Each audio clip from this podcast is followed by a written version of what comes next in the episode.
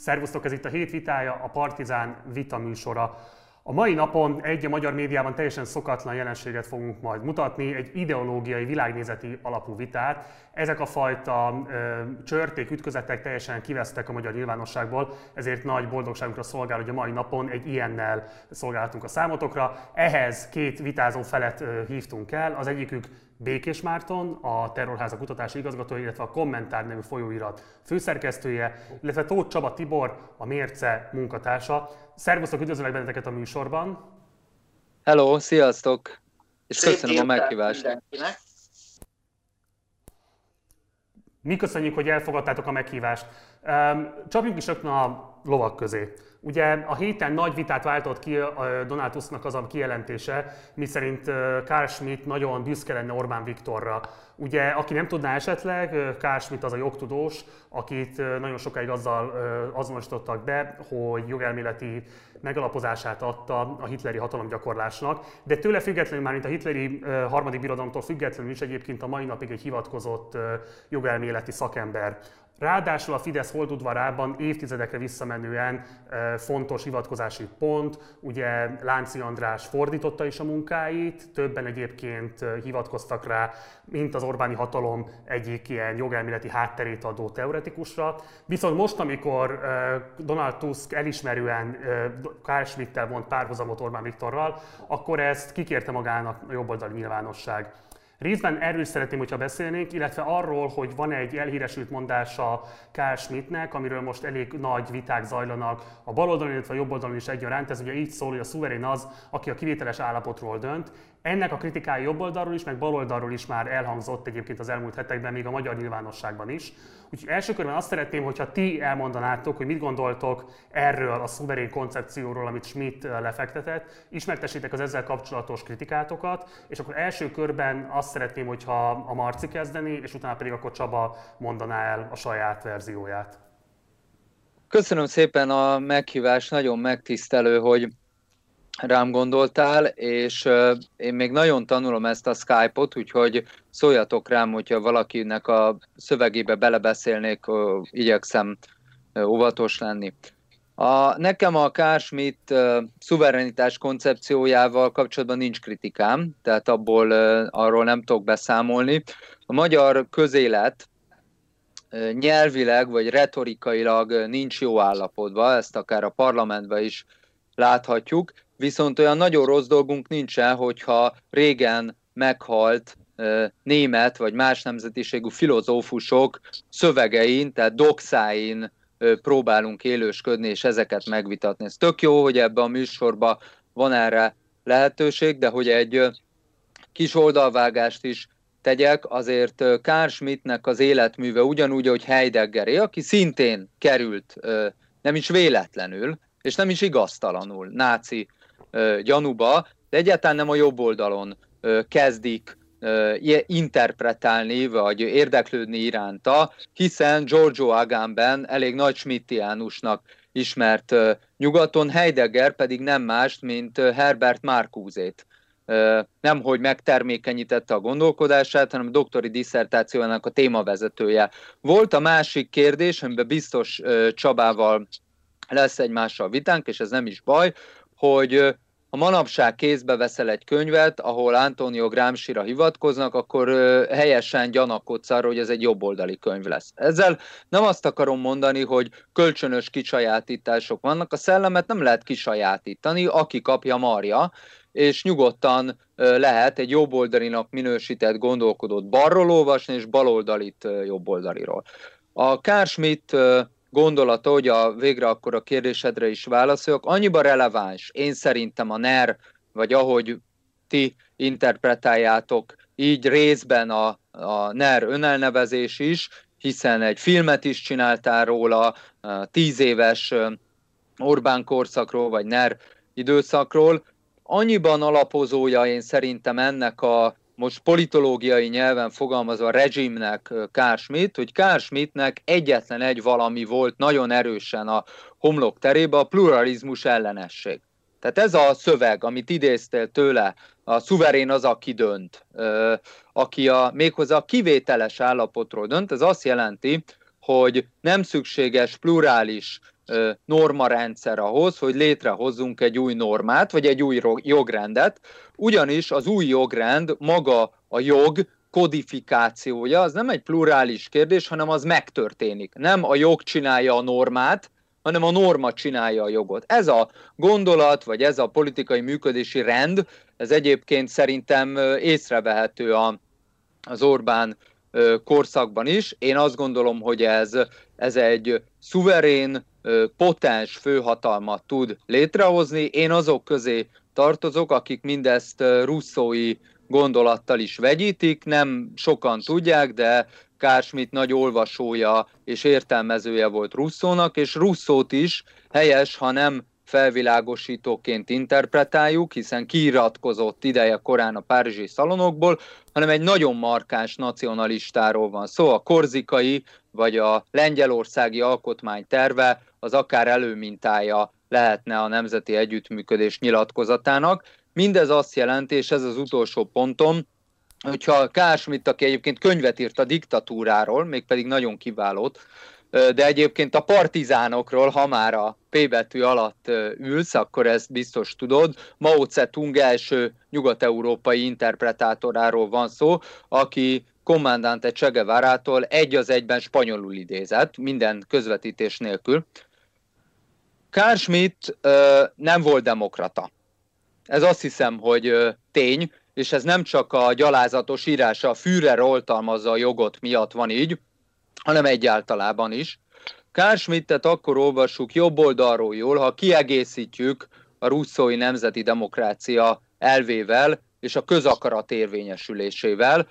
Önmagának látom, hogy ö, talán ez most bennetek kivált névi ellenkezést, nem is baj, nyilván nem állunk egy oldalon, de mind Russo, mind Schmidt az a gondolkodó, akitől mind ti, mind, ha így mondhatom, mi sokat tanulhatunk. Szerintem nem az a fontos, hogy Schmidtről vitatkozunk, hanem az a fontos, hogy Friedrich Hayekről és Milton Friedmanról már nem. Mielőtt Csabának átadnám a szót, hogy válaszoljon, egyetlen kérdést engedj meg Márton, hogy amikor az Orbáni hatalomgyakorlásnak az intellektuális referenciájaként Kár Schmidtet jelölik meg, akkor az a te értelmezésed szerint az elítélendő, az egy sértés, vagy pedig inkább elismerés? Az európai jogtörténetnek, Hans Kelsennek, tehát egy liberális jogelmélettel vitatkozó hatalmas nagy gondolkodójáról van szó, ezt azért szerintem senki nem kérdőjelezi meg. Én örömmel gondolok Kársmitre, és amikor Kársmit, vagy az ő elméleteire, és amikor Kársmitről beszélek, akkor nem a hitleri hatalomátvétel, ami egy nyilván egy gyalázatos pucs, nem ennek a teoretikus alátámasztójára gondolok, amikor pedig Antonio Gramsciról beszélek, akkor nem az olasz kommunista párt alapítójáról és az Internacionálé tagjáról, Komintern iroda tagjáról beszélek, hanem egy elmélet alkotóról, akinek a relevanciája ma is megvan. Tehát szerintem tök jó dolog ez. Köszönöm szépen. Csaba? Na most, igen, valóban rengeteg, ez, ez teljesen meglepő volt, amit a, a, a Tusk erről az egész helyzetről mondott. De mondanám, valóban egy nagyon fontos jobboldali gondolkodó Carl Schmitt, amit az előbb arról említettünk, hogy a gondolkodást és a történelmi kontextust, az, hogy mit dolgozott, mit csinált életében, kiket védelmezett, melyik rezsim mellé állt be, ezt, ezt, ezt szerintem semmiképpen nem lehet elhanyagolni az értékelésből. Ugyanakkor teljesen igaz, teljesen igaz az, hogy a, a 20. században a különböző változások, különböző elméletváltások alatt ezek az elméletek informálták egymást. Viszont nem lehet az egész képből kihúzni azt, hogy miért harcolt és mi miatt harcolt Gramsci, mit csinált mondjuk Lenin, az valóban igaz, hogy Carl például Lenin-től is inspirálódott a kezdetekben, sőt, ha jól tudom, még levelezésük is volt. Ez az egész valójában úgy függ össze a 20. században, hogy nem, nem érdemes egyáltalán összekeverni a, a, a baloldali gondolkodók szuverenitásról alkotott elméleteit sem, a, a, a Schmitti elmélet, a Schmitti elmélet és egy jobboldali reakció volt mindenre, és végül szerves része lett a a fasizmuson keresztül a német nácizmusnak a, a kialakításában is, amennyiben éppenséggel az egyébként rendkívüli mértékben a két világháború között megerősödött munkásmozgalom, internacionáliának különböző irányzatai, nem csak a szovjet bolsevikokkal szimpatizálók léteztek, hatalomra kerüljenek, átvegyék a hatalmat, munkáshatalmat építsenek ki, sikerre vigyék az osztályharcot alulról. Ez egy másik osztályharc volt, amit felülről, tehát ez egy reakció, ahogy a régi időkben mondták, Ebben az értelemben a 20. századi mozgósító fasisztikus rendszer, hát elnagyoltan, stilárisan fasisztikus rendszereknek, vagy autokráciáknak, jobboldali autokráciáknak tartott rendszereknek, az értelme éppen az volt, hogy ezeket a munkásmozgalmakat letörjék, és ahogy Tamás Gáspár Miklós tegnap is mondta, ezek nélkül, a munkásmozgalmak nélkül lényegében értelmüket vesztik. Na most arról az elméletről, amit a, ugye a szuverén abszolút jogalkotó hatalma, és hogy a normák határozzák meg a jogrendszert. Hát nem tudom egyébként, hogy Magyarországra, én, én egyébként részben szkeptikus vagyok azzal kapcsolatban, hogy Magyarországon van egy nagy szuverén, aki minden helyzetben azonnal ott van, uralja a helyzetet, és határozott döntést tudott hozni, és a határozott döntés nem látjuk a jelenlegi kormánykommunikációban annyira, látjuk, hogy próbálják ezt a képet kialakítani, erről talán majd később, de hogy, hogy valójában ez egy nagyon nem, nem kell ehhez a 30-as évekhez, 20-as, 20-as 30-as évekhez, se a 40-es évek végéhez visszamenni, hogy erre, ezekre a gondolatokra példákat találjunk, mint amik a polgári demokrácia beszűkítésére, bezárására irányulnak. Ha hogy más nem mondjak, George W. Bush környezete, a neokonok az iraki háború környékén, meg még előtte ugye a, a szeptember 11-e által indokolt ilyen jogkorlátozó, szabadságkorlátozó intézkedéseknél, hát az iraki háborúnál legegyértelműbben mind Londonban, mind Washingtonban egyszerűen figyelmen kívül hagyták az ENSZ, figyelmen kívül hagyták a saját parlamentjéket, nem kellett például már háborút megszavazni, hanem ezt, hogy úgy mondjam, hát lehet, hogy bizonyos szempontból lehet például Bush szuverénnek tartani, inkább a Bush és a környezete, az akkori kormányzat egyfajta a helyzet megragadásával ugyanezt a Schmidt elvet próbálta használni arra, hogy, erodál, hogy, hogy elérje a céljait, és hogy be tudjon vonulni Irakba, és hogy hadat tudjon üzenni. Ez, mint már látjuk, 2016-ban diadalmaskodott talán ez a dolog, ez abszolút mértékben hozzájárult a, de, a polgári demokratikus intézmények eróziójához, például az Egyesült Államokban is, végső soron az Egyesült Királyságban is, ahol még, még súlyosabb, mert, a, mert ugye a, neoliberális munkáspárt és Blerék voltak ebbe benne. Na de, hogy kapcsolódik mindez a népakarathoz? Tehát ez a, ez a fajta szuverén döntés akart az Egyesült Államok közvéleménye háborúba vonulni az irakiak ellen? Nem vagyok róla teljes mértékben meggyőződve, sőt, teljesen biztosan tudom, hogy nem milliós tüntetések voltak ellene.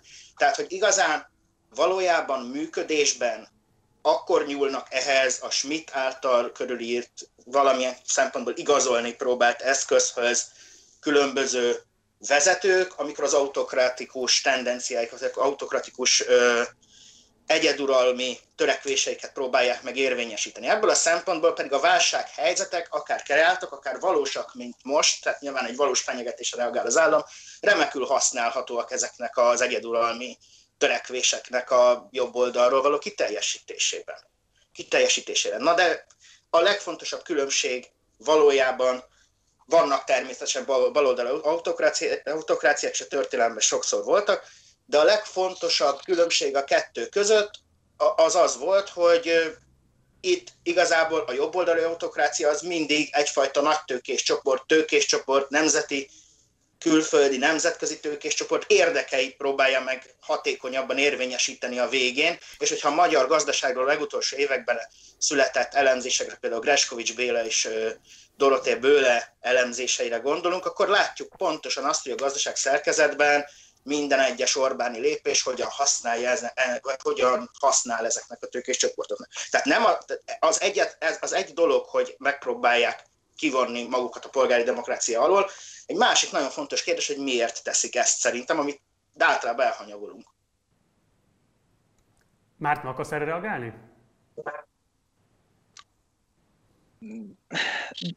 Annak nem, nem látom értelmét, hogy belekötögessünk egymásba.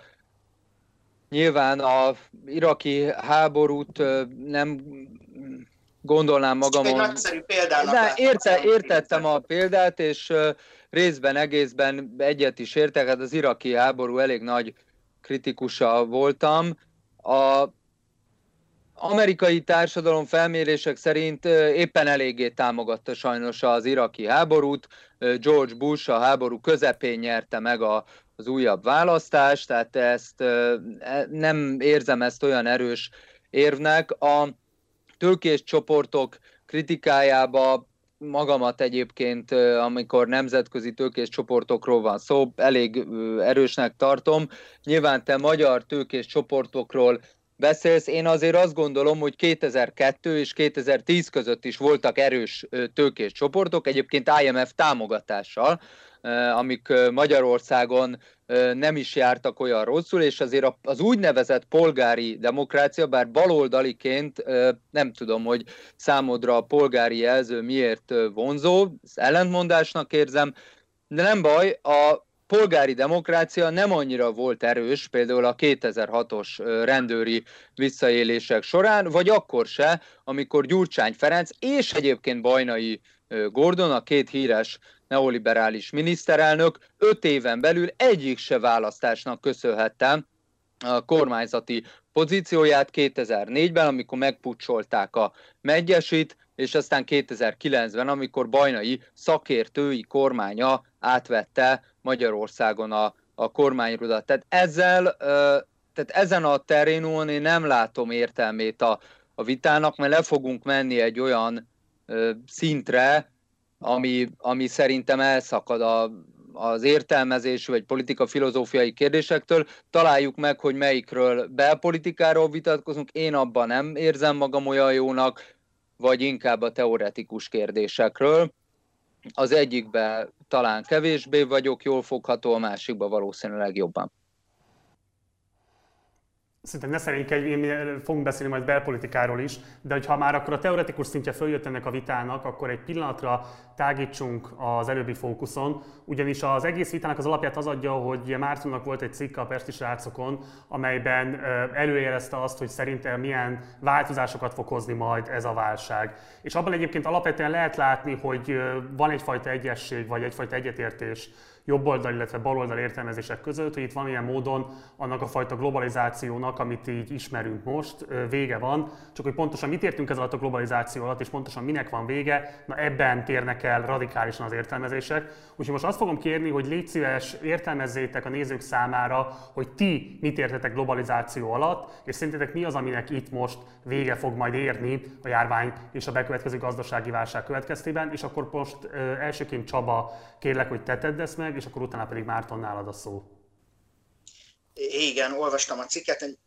Néhány mondatban én nem mentem annyira bele a belpolitikába. Az előbb néhány, teoretik, néhány teoretikus pontot próbáltam ellenpontozni mindenféle példákkal. Erre majd reagálsz, gondolom, ha, vagy ha lesz erre idő. A globalizáció.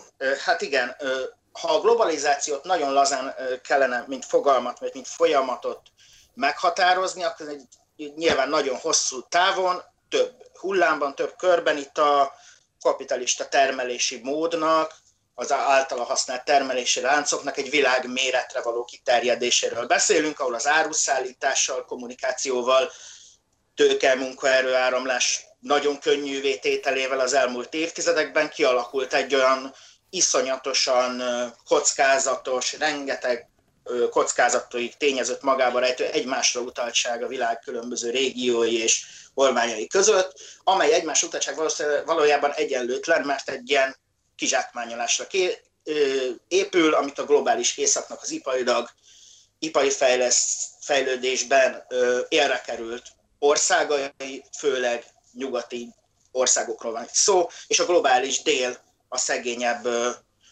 országok kapcsolatára értelmezhetően, tehát ez egy nagyon, nagyon hogy úgy mondjam, egy, egy, egy rendkívül érzékeny, vagy rendkívül rész, részleteiben módosított átmentése csak annak a kizsákmányolási folyamatnak, ami a 19.-20. században is folyt ezek ellen a régiók ellen.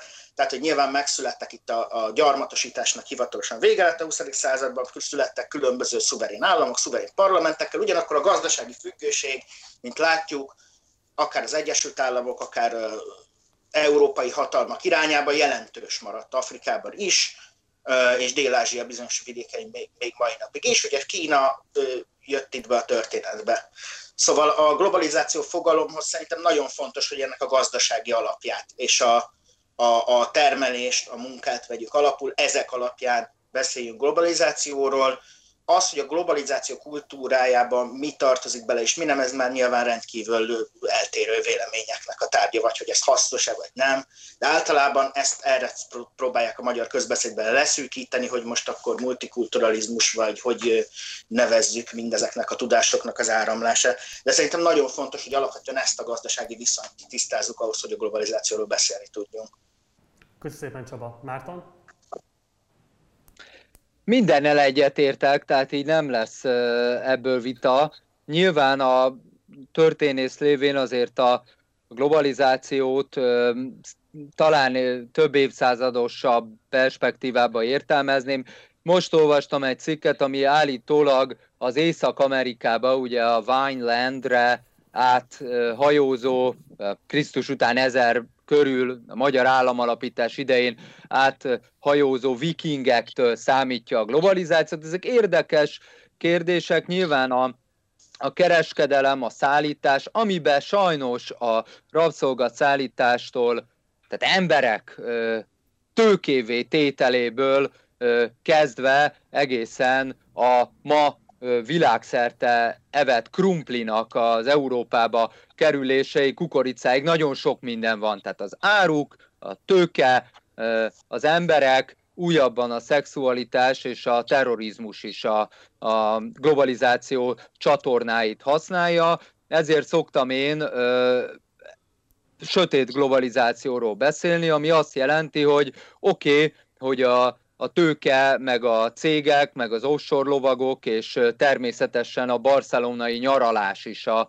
mind-mind-mind a globalizáció áldása, de valójában a terrorizmus és azoknak az eszméknek a globális terjedése is, amik szerintem nem a globalizáció ellen vannak, hanem egy másik globalizációt céloznak. Tehát a, ebből a szempontból ez egy kritika hogy a globalizáció, ami egy egyetemes gondolat, egy univerzális jogi és normatív eszme, valójában univerzális a Csaba által képviselt nemzetközi baloldali gondolat is, a zöld ö, egyetemességet hirdető iszlám is, egyes egyedül a nyilván szerintet talán reakciósnak, vagy egyenesen retrogárnak gondolt nemzeti törekvés, a valódi antiglobalizáció, hiszen a nemzeti gondolat az, ami megpróbálja, ezt én belátom, hogy nem minden eszközzel, nem mindig jól, nem is mindig ellentmondás nélkül, de a globalizációnak útját állni. Ebben a ebben a, elsősorban persze kulturálisan, azt most nekem nyilván a gondolataidba talán már ott, hogy felrovod akkor a Magyarországon lévő német autógyárak, mint a globalizáció tipikus termékeinek gyártósorait, de hát basszus, muszáj a németországi autógyárak gyártó sorait működtetni Magyarországon, hogy legyen lóvé, meg munka a családoknak. Ettől függetlenül a globaliz- szerintem, ettől függetlenül a globalizációnak a, az ideológiáját, hiszen Slavoj Zsizsek is azt mondja, hogy a globális kapitalizmus tipikus ideológiája multikulturalizmus, ebből a szempontból azt hiszem, hogy a kulturális ellenállásnak mondhatnám, hogy egyfajta nemzeti dekolonizációs harcnak igenis a mai napig megvan a létjogosultsága, adott esetben Közép- és Kelet-Európába is. Én azt látom, hogy ezt a manapság a globalizáció ellenességnek ezt a típusú kivitelezését a jobboldali csoportok látják el, baloldaliak, liberálisokról nem is beszélek, mintha a globalizáció kulturális problémái ellen feladták volna a harcot. Én ezt sajnálom, mert egyébként harcolhatnánk együtt is. Csaba, hogy lehetne együtt harcolni? Mit gondolsz erről a felvetésről, amivel a Márton élt a felszólása végén? Hát nagyon nehezen, ugyanis a helyzet az, hogy itt egy e, e, viszonylag sematikus képet lát, láthattunk arról, amivel ismét bele volt kerelve a nemzeti illetve nemzetközi ellentétpár, holott valójában, hogyha megnézzük, igaza van a Marcinek, ez több száz éves folyamat, több, hogyha Wallersteinből indulunk ki, a egy híres gazdaságtörténész volt, akkor ez többféle felhalmozási időszakból áll össze, és ha megnézzük az elsőt, ugye a globalizáció, a kapitalizmus mai tudásunk a koraúj korban kezdődik, amikor a holland kelet-indiai társaság, mint első globális társaság megjelenik a világ, az emberiség történelmében. Ez volt az első, amit mai fogalmakkal élve multinacionális cégnek lehet nevezni, amelynek ugye nyilván az akkor nagyon fontos indiai fűszerkereskedelemben volt része, és amikor ez a társaság fölemelkedett, akkor egy Hugo Grotius nevű jogelmélet és jogfilozófiával foglalkozó akkor nagyon ismert ember megírta ugye a tengerek szabad használatáról szóló értekezését, amelyben ugye a történés számára az az érdekes, hogy hát ugye az érvelés az, hogy a, mivel a levegő is minden ember számára ö, ö, van föntartva a világon, ezért természetszerű, hogy a vízen is az jár, aki akar, és más ország is az megy be, aki akar. Tehát tényleg ebből a szempontból valóban a globalizáció egy nyitánya ez az értekezés, később lett persze csak fontosabb szerepe. Ami érdekes, hogy utólag a történészek kiderítették, hogy Grotius, amikor ezt írta, már konkrétan pénzt kapott a holland kelet-indiai társaságtól, Bai fogalmaink az, az első lobbista volt, na de ami, amiért ezt az egészet említem, az az, hogy hát mi volt ugye a holland kelet-indiai társaság. Ugyanannyira volt multinacionális, globális, mint amennyire nemzeti, mint amennyire a holland ö, ö, állam nak és a dicsőséges 17-ek, akik ugye a holland uralkodó rétegből, grófokból, bárokból gerültek ki abba a korszakba, a nemzeti képviselője. Tehát, amiről valójában szerintem itt beszélünk, az az, hogy a globális kapitalizmus egyik legfontosabb eszköze a nemzet, nem pedig a kerék kötője, amely eszközt a hatékonyabb termelés, vagy az erre való meggyőzés érdekében rendszeresen elővesz. És a Hobsbawm, vagy másokat, akik ezzel sokat foglalkoztak, angol történész megnézzük, akkor valóban azt látjuk, hogy a technikai fejlődés, a gazdaságnak a termelékenységének a növekedése alakította ki egy időszakban, tehát konkrétan a 19. században ezeket a territoriális államokat, később a 20. század, ugye a Versailles békék után neked nagyon fontos időpont, ezeket a nemzetállamokat, de ezek nem a globális kereskedelem megakadályozói voltak ebben az értelemben, hanem egyszerűen csak azok az áll, azoknak az államaparátusoknak volt egy akkor uralkodó ideológiája, a nacionalizmus, akik ezt a, az iparosítást például levezénylik Európában. Tehát, hogy itt egy sokkal szervesebb összefüggés van a kapitalista termés, a globalizmus ö, és a nemzetállamok között, amennyiben azok nem szocialista államok, tehát nem veszi át konkrétan a dolgozók tömeg, vagy nem próbálja meg átvenni a hatalmat, akkor viszont arról beszélhetünk, hogy ezek a hagyományos uralkodó réteg, tőkés osztály felváltva használja ugye a legyünk mindannyian nemzetközileg multikulturális barátok, és a legyünk mindannyian nemzetünkre büszke, izé, hős hazafiak dummáit arra, hogy a különböző válságokon, kríziseken mint amilyen a mostani is túllendüljön. Ebből a szempontból olvastam az írásodat, és ezzel nem egészen tudok egyetérteni. Egyrészt azzal sem, hogy ez a globális, globalizált kapitalizmusnak egyfajta végpontja, amit most élünk, maximum átalakulása, és azzal sem, hogy a nemzetállamiság ennek bármilyen szempontból ellentartana, inkább csak különböző periódusokban válik uralkodó érvelése ideológiával. Tehát nem látom ezt az, ezt az, ezt az, az eszemeszett küzdelmet, ami itt általában le van írva, nálad is, meg másoknál is a jobboldali sajtóban, a két erő között. Erre kérek, hogy Márta mindenképpen reagálj, tehát hogy hogyan tudnál érvelni amellett, hogy nemzetállam igenis esetlegesen ö, korrekciós mechanizmussal, vagy valamilyen fajta korrekciós ereje a globalizáció által is károztatott egyébként káros tendenciáinak? Röviden csak, mert nyilván sok irányba el lehetne menni, meg inspiráló egyébként a, a vita. Abba a Csabával nem vitatkoznék a, a globalizáció kelet-indiai, meg persze sok más társasághoz való visszavezetéséhez. Azzal se vitatkoznék, hogy a globális szabadkereskedelmet megteremtő angol száz, egyesek ugye már elég korán, például von, von Peel, beszélnek transatlanti elitekről, hogy ezeknek volt ez egy, ez egy megoldása, de hát én erre azt tudom mondani, Csaba, hogy én egy magyar nacionalista vagyok, hogy a holland meg a brit, az egyébként íreket szélsőségesen elnyomó angol nacionalizmus, mikor, hogy rabolta szét a világot, döntötte romba az indiai és közép-afrikai kultúrákat, szállította rabszolgákat innen-oda, az engem nem érdekel. Ebből a szempontból az a globalizáció, amit ők összehoztak, mint magyar nacionalista, amely nemzetem se nem rendelkezett, hála Istennek, gyarmatosítással,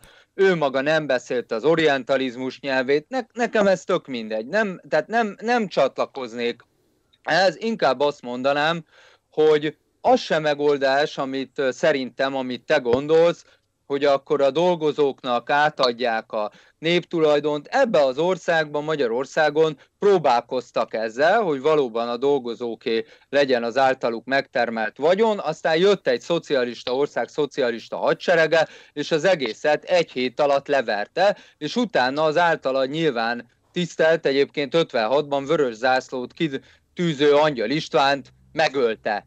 Tehát most nagyon nehéz így vitatkozni ezekkel a múltbeli terhekkel. Én azt gondolom, hogy nézzük a mai helyzetet, a globalizációnak a gazdasági helyzetét, a szerkezetébe, mint egy bicikli külői közé bedugni a vascsövet, egy akkora országnak, mint a 10 milliós Magyarország, azért igen nehéz lenne, ez nagyon sok spenótot kellene megenni.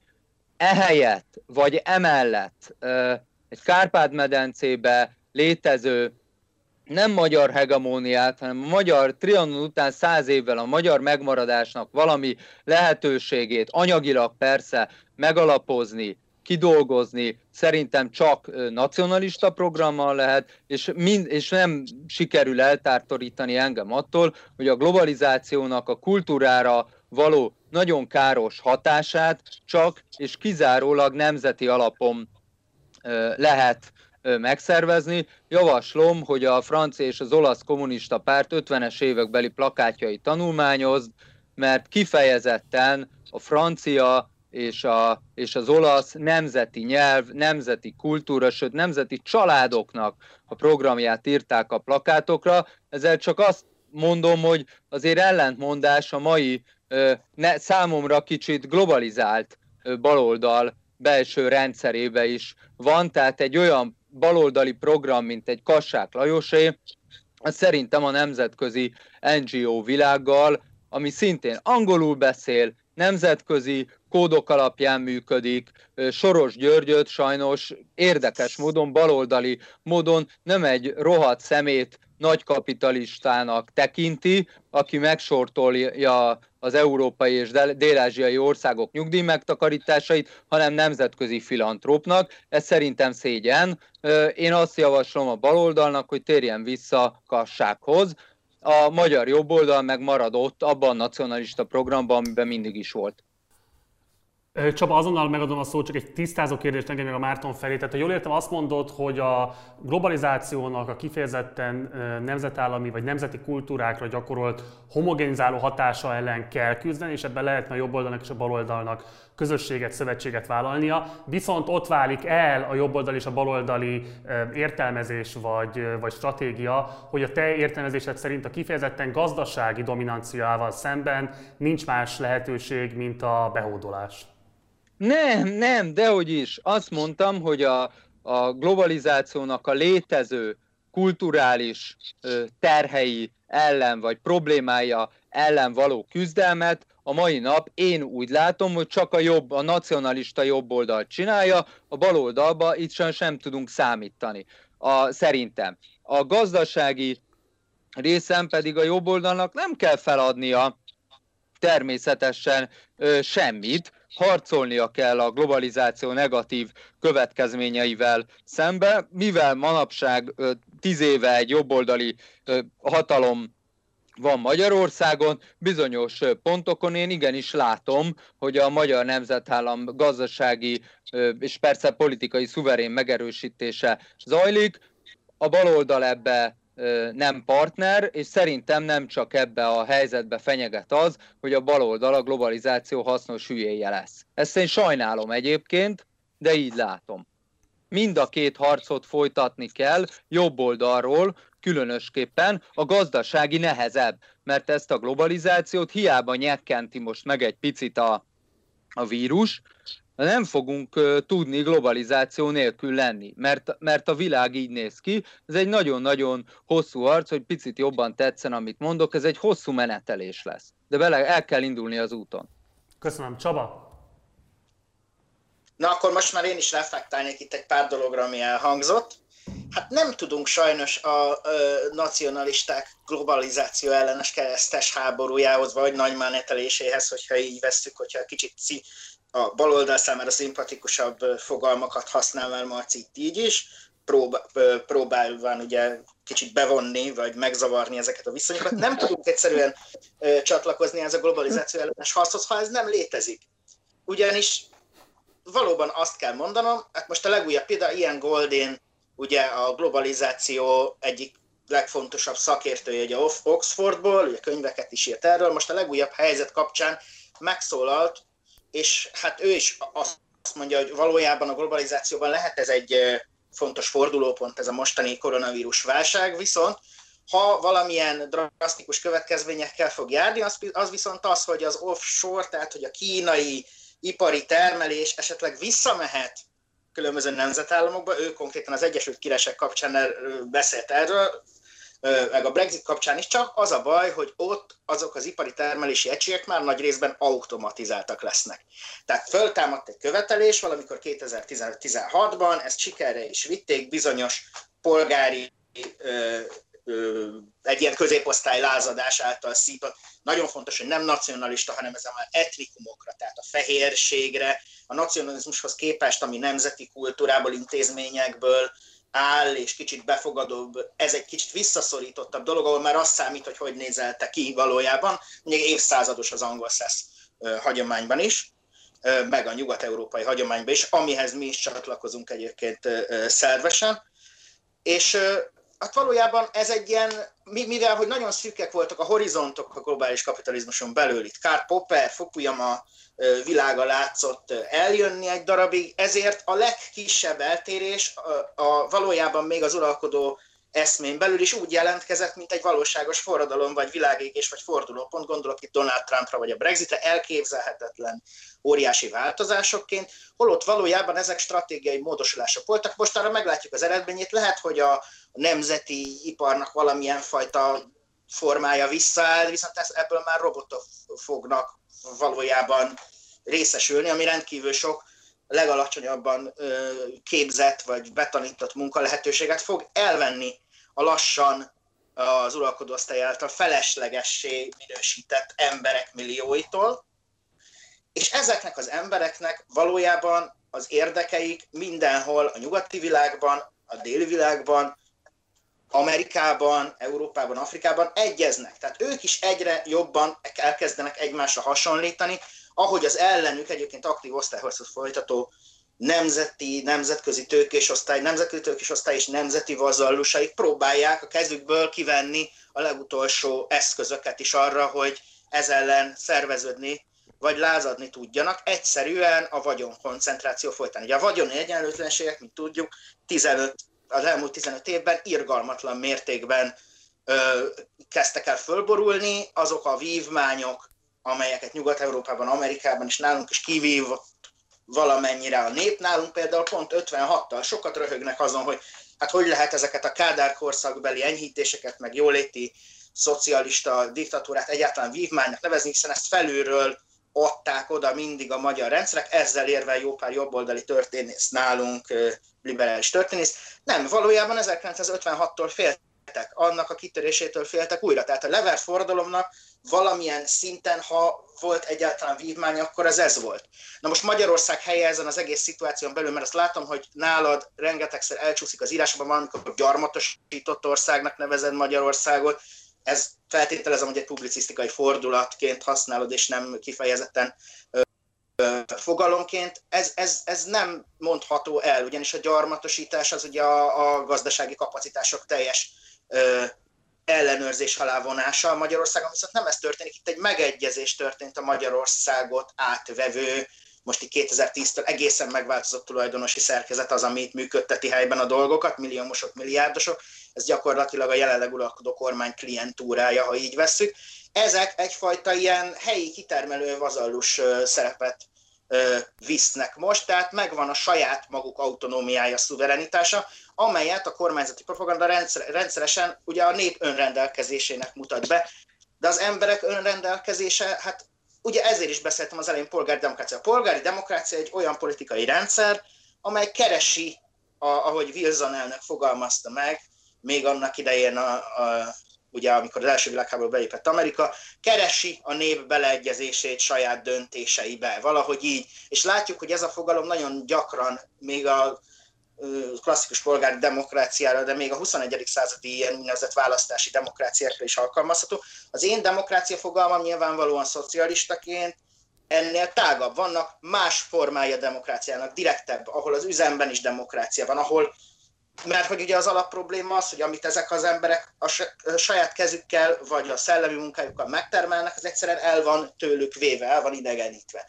És ha ezen a folyamaton nem változtatunk, az a teljes nyomorba és kiszolgáltatottságba, kilátástalanságba vezet.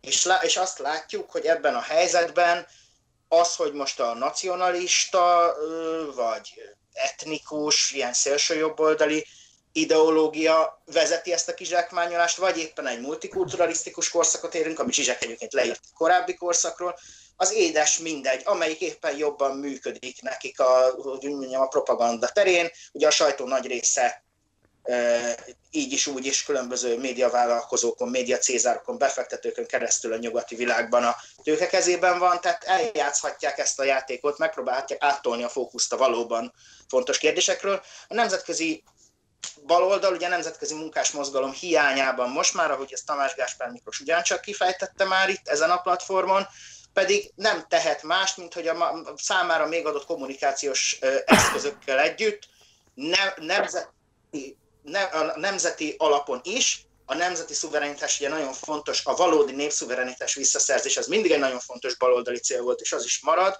viszont nem tekinthetünk el ö, attól, hogy mindannyian, tehát hogy, ez, hogy, hogyha a tőke nemzetközi szervezet és erős, akkor a munkásoknak is, a dolgozóknak is arra kell törekedniük szakszervezeteken keresztül például, hogy nemzetközileg szervezzék meg magukat, különben valóban nem lesz elég spenót ehhez a dologhoz. Még egy dologra reflektálnék, ami meg a sorosozás, amit megint előjött, a soros és az NGO, hát a Nyílt Társadalom Alapítvány. Ugye ez az egész intézménynek a neve, ugye rendkívül fontos, olyan kormánykritikus szerepet játszott ez évtizedekig ugye Magyarországon, de hát eleve a Nyílt Társadalom fogalom Karl Poppertől származik.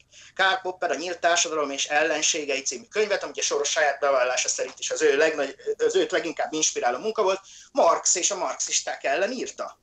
Tehát nem lehetséges az, hogy a baloldal egy az egyben bevonni, be, betolni ebbe a, ebbe a világba. Nyilvánvalóan meg kell jegyezni azt, hogy Soros is ugyanúgy egy nemzetközi finanszpénzember, mint a többiek, viszont kompenzatórikus liberális eszméket val, amelyből következik, hogy egy csomó mindenkit nyilvánvalóan próbál támogatni, és nem szélső jobboldali eszméket val, ezért nyilvánvalóan nálam liberálisabb vagy piacpárti barátaim is és még mások is együtt szoktak ezzel az egészen működni. De, de ez, ebben semmi különleges nincs. Hát a jobb oldalnak, a libertáriusoknak, a neokonzervatívoknak ezernyi meg milliónyi alapítványa van, amerikai, angol, akik rendszeresen itt vannak Budapesten, különböző eseményeken, írnak a Mandinnerre, írnak más jobboldali újságokba is, és rendszeresen kifejtik a véleményüket különböző politikai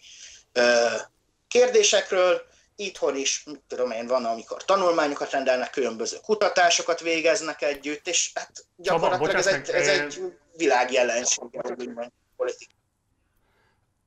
Csaba, tedd kérlek, bocs, hogy mi arra mindenképpen reagálj mégis, aztán visszaadnám Mártonnak a szót egy zárókörre, hogy amit a Márton említett, hogy mi szerint a globalizációnak ez ellen a nemzeti kultúrát homogenizáló hatása ellen most a jobb oldal jobb megküzdési stratégiákkal rendelkezik, mint a bal oldal, hogy erről mit gondolsz, kérlek, hogy erről mindenképpen szól még egy pár gondolatot.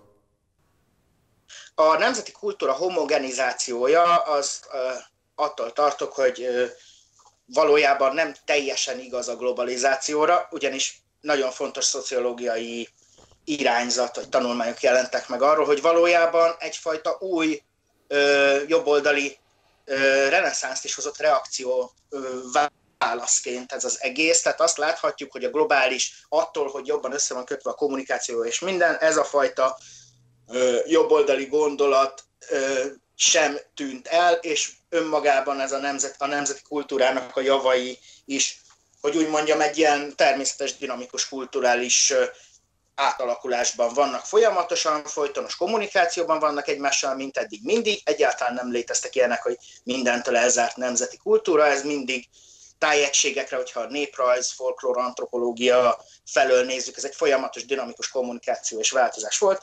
Ez továbbra is fönnmarad, nyilvánvalóan fölgyorsult, és nyilvánvalóan ezek, ezek a gyorsuló technológiai és mindenféle változások másmilyenné teszik most a nemzeti kultúrát, mint amilyen száz éve volt. Száz éve meg másmilyen volt, mint amilyen kétszáz éve volt. Tehát, hogy ez valójában nem kell óriási politikai mozgalmat indítani azért, hogy ezt megőrizzük, a baloldal és a, és a, és a nemzeti kultúrák kapcsolata, hogy hát szélesen veszük ezt a baloldalt, de még akár az általad említett ilyen sztálinista és posztsztálinista kommunista pártok is, amelyek eszméit nyilván, tehát hogy a nemzetcsalád, stb. eszmély egyrészt azért követték, mert mindjárt a visi korszak után léptek fel és próbálták visszaszerezni a munkásságnak a szimpátiát, másrészt pedig azért, mert Moszkvából kapták a parancsokat, és nem igazán lehetett ebben szabad gondolkodásuk. Nagyon sokféle más marxista és szocialista mozgalom is létezik, mint az, ami Sztálinhoz és a Szovjetunióhoz kötődik, tehát na, itt nyilván vannak véleménykülönbségek, de ez az nagyon fontos dolog, hogy igen, a 20. század folyamán szocialista, szociáldemokrata erők voltak elsősorban azok, akik a globális szabadkereskedelmi egyezmények ellen megpróbálták ezeket a, a nemzeti ö, államokat megvédeni. Egyetlen egy okból nem különösebben tartották tökéletesnek ezeket a nemzeti parlamentáris demokráciákat nyugaton se, abban az időben sem szocialista kritikusok sokkal jobbnak ítélték meg, mint azokat a neoliberális, neokonzervatív eszméket és egyességeket, szabadkereskedelmi egyezményeket, amiket aztán a 70-es évek, 80-es évek elején, sőt, a 90-es években az emberek feje fölött hoztak. De ez a meccs nem elsősorban arról szólt, hogy most bevándorlókat vagy multikulturalizmust egyáltalán akarunk vagy nem akarunk, sokkal inkább arról, hogy azok a javak, amiket kiharcoltak, azok elúszhattak ebben a meccsben, és el is úsztak végül. Sajnálatos módon egy ilyen neoliberális konszenzus jött létre bal-közép és jobb-közép részvételével, de azért meg kell egyezni, hogy, hogy, hogy, hogy ez a fajta neoliberális globalizáció, ami létrejött, ezt, ezt Margaret Thatcher és Ronald Reagan, tehát két jobboldali ember, vagy jobboldali vezető, jobboldal által ikontként tisztelt vezető hozta létre. Az, hogy a bal-közép nek milyen erői csatlakoztak ehhez, az nyilván korszakfüggő is, de azért azt soha nem lehet egyáltalán egyértelműen kijelenteni, hogy a, hogy a nemzetközi baloldal vagy a szakszervezetek, a munkásmozgalom egyértelműen neoliberális lenne, és ezt a szekeret tolná, és, és nem, nem, nem Csaba, tudom, hogy, hogy, hogy valójában miről van. meg, itt most azt hogy, hogy kerekítsd a gondolatodat, és szeretném megadni a Mártonnak egy reakcióra lehetőséget, és aztán véget ér a műsorunk, mert így letelt a, a műsoridő, úgyhogy kérlek, hogy kerekítsd le ezt a gondolatodat most, és akkor Mártonnál a reakció lehetősége. Csak egy, csak, egy, csak egy hozzáfűzés, hogy rendszeresen beszélnek ilyen marxista egyetemekről, meg tanárokról, és erről már a Zsizsek is, ugye Petersonnal való vitában, de én is ki tudom fejteni, hogy nem tudom, hogy konkrétan kikről beszélnek, amikor erről beszélnek, mert neveket kevésbé szoktak mondani. Nem látom azt látom, hogy ezt a, ezt, ezeket a polgári liberális elemeket próbálják vörösre festeni, hát ha úgy ijesztőbbek, de, de nem látom, hogy valójában a baloldal és, a, és ezek az erők összejátszanának bármilyen módon. Köszönöm. Márton. Köszönöm szépen, világos szavak voltak, és tök jó lenne nagyon sok mindenre reagálni, és nem csaltam, úgyhogy nem írtam össze. Az első az, hogy Csaba beszélt arról, hogy abba a világba, amire ő rálát, ahová adott esetben liberális barátai is tartoznak, hogy ott mi van. Én nem tudom, mert nekem nincsenek liberális barátaim, úgyhogy bocsánat, hogy ebben nem, nem tudok menni.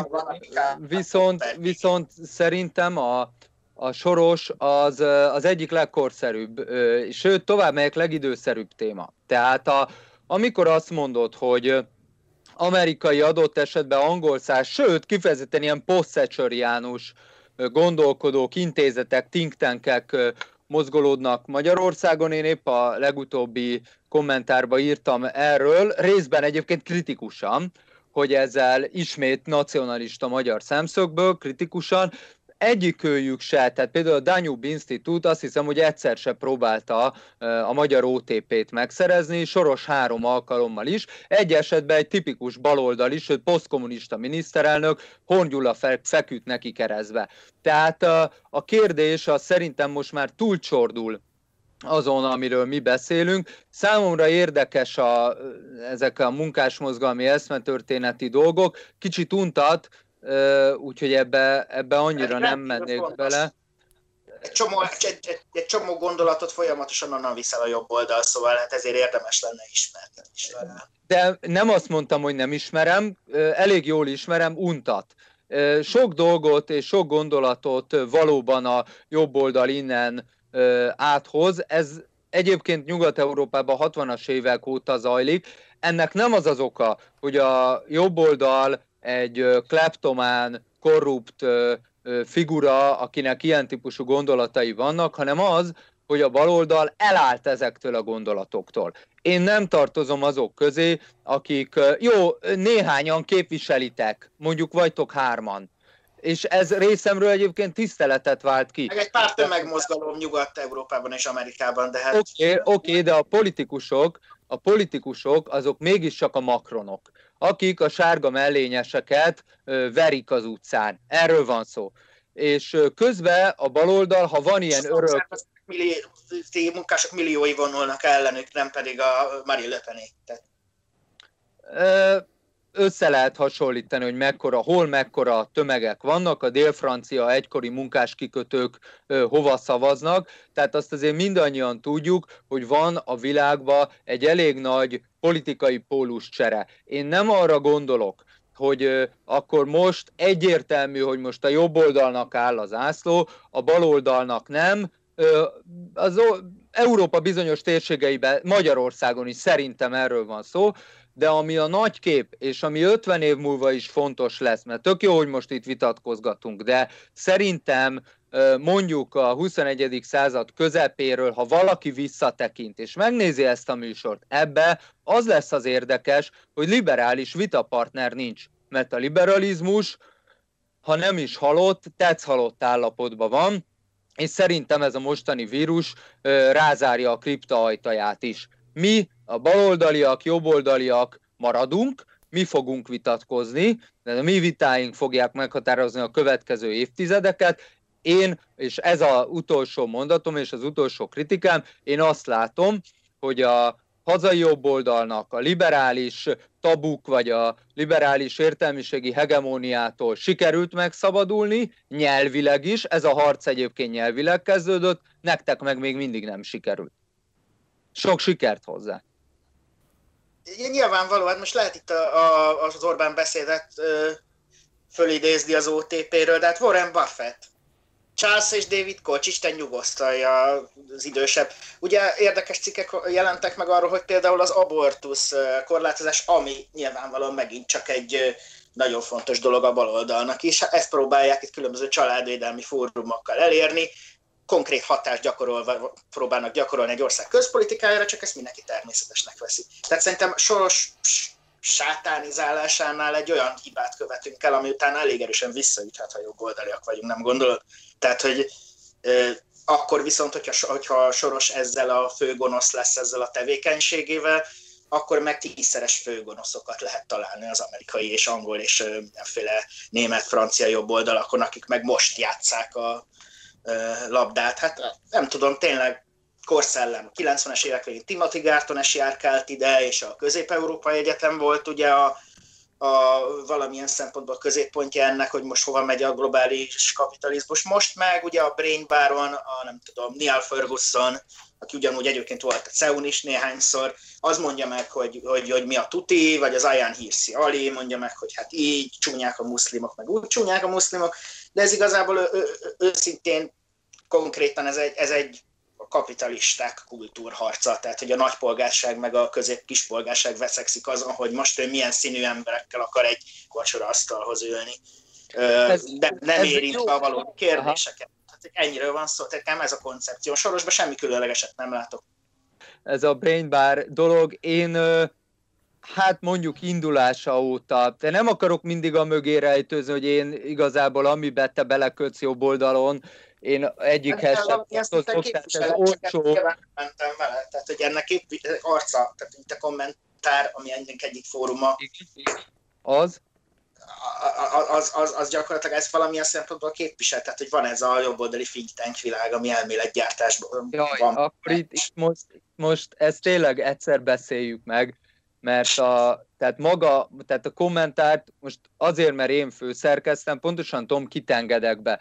Tehát ha te ott ö, technofil, kapitalista párti, ö, nyugatbarát, szecsöriánus dolgot te ö, ott látsz, hangsúlyos helyen képviselsz, le, le, fogok, le fogok mondani a főszerkezet. Nagyon, nagyon, nagyon, nagyon tecsöriános, hát most csak, csak terjesszük ki, tehát nem kell ehhez nyíltan nyugatbarátnak lenni, elég, hogyha adaptáljuk ezeket a dolgokat a régen, régentől, a thatcher a, a, a morális többség, ezek a régi szép értékek, a mítoszok, a leostrauszizmus, ezeket nagyon-nagyon finoman azért átszövik a magyar, gondol, a magyar jobboldali gondolkodást ma is, és nem egy elzárt, nem tudom, mindentől független géniusz van itt középen Budapesten, hanem hogy konkrétan volt egy jelölségváltás a 2010-től. Ez, ez így van, ennek, ez, ez pontosan így van, ennek sok minden a, sok minden a része, de én a Brain Bar, ha tetszik... A társadalom például, amit kitaláltak, vagy a keményen dolgozó kis ember, amit kitaláltak, aztán elvetettek, ezek mind azok igazából. Na jó, mindegy, tehát nem akarom én itt a Marci idejét. De, de nem, én, én sem, bocsánat, csak én azt nagyon hamisnak érzem, hogy valaki a Brain Bar-t rajtam kéri számon. Jaj, ami, hát akkor majd más ami, valami más, nem tudom. De, de akkor, akkor mondj valami mást, mert ez nem igaz. Tehát ez tényszerűen nem igaz. Az ilyen, az ilyen, az ilyen kóklerek, mint akivel a zsizset... Mártól, jól értelek? Hát, de Marci, Marci, hányszor tettem már meg? Írásba, szóba, konferencián, nem tudom hol. Tehát ne vicceljünk már, te jóságos vagy. Nekem ez újdonság volt egyébként, tehát én örülök, hogy ez most kimondásra került. Hát átküld, átküldök neked, átküldök neked néhány, néhány cikket, dolgot, izét, tehát ez... Szorgosan el fogom olvasni. Mindegy, nem ismerjük. Majd figyelmesebben elolvasom. Jó, nem ismerjük még egymást, vitatkozzunk többet akkor ezek szerint szükség Ez van. Ez legyen a végszó akkor, Jó, és okay. akkor köszönöm szépen, hogy itt voltatok, és ezt is berakjuk a műsorba. Úgyhogy akkor még egyszer köszönöm Békés Mártonnak a kommentár folyóirat főszerkesztőjének, és Tóth Csaba Tibornak, a Mérce újságírójának, itt voltatok velünk. Jó hétvégét nektek, és várunk teket vissza a műsorba. Jó, jó. Köszönöm. Minden jót, sziasztok! Hát ez volt a hét vitája, igyekszünk hasonlóan izgalmas és dinamikus vitákat szervezni majd. Ez alapvetően azon múlik, hogy vállalja minél több világnézetileg adott esetben a Partizánnal szemben álló világnézetű ember azt, hogy eljön ide, és általunk szervezett vitapartnerrel kiáll és megosztja a gondolatait a, a nagy érdeművel, vagyis veletek.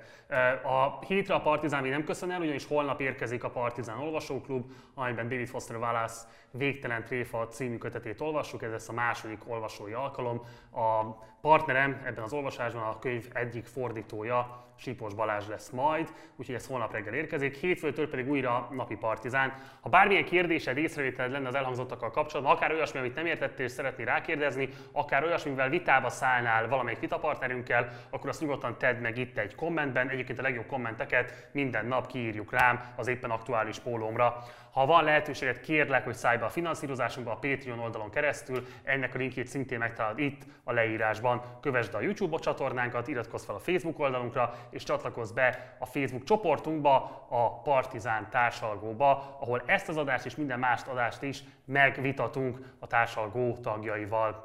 Munkatársaim nevében köszönöm szépen a figyelmedet, holnap találkozunk, addig is, ciao.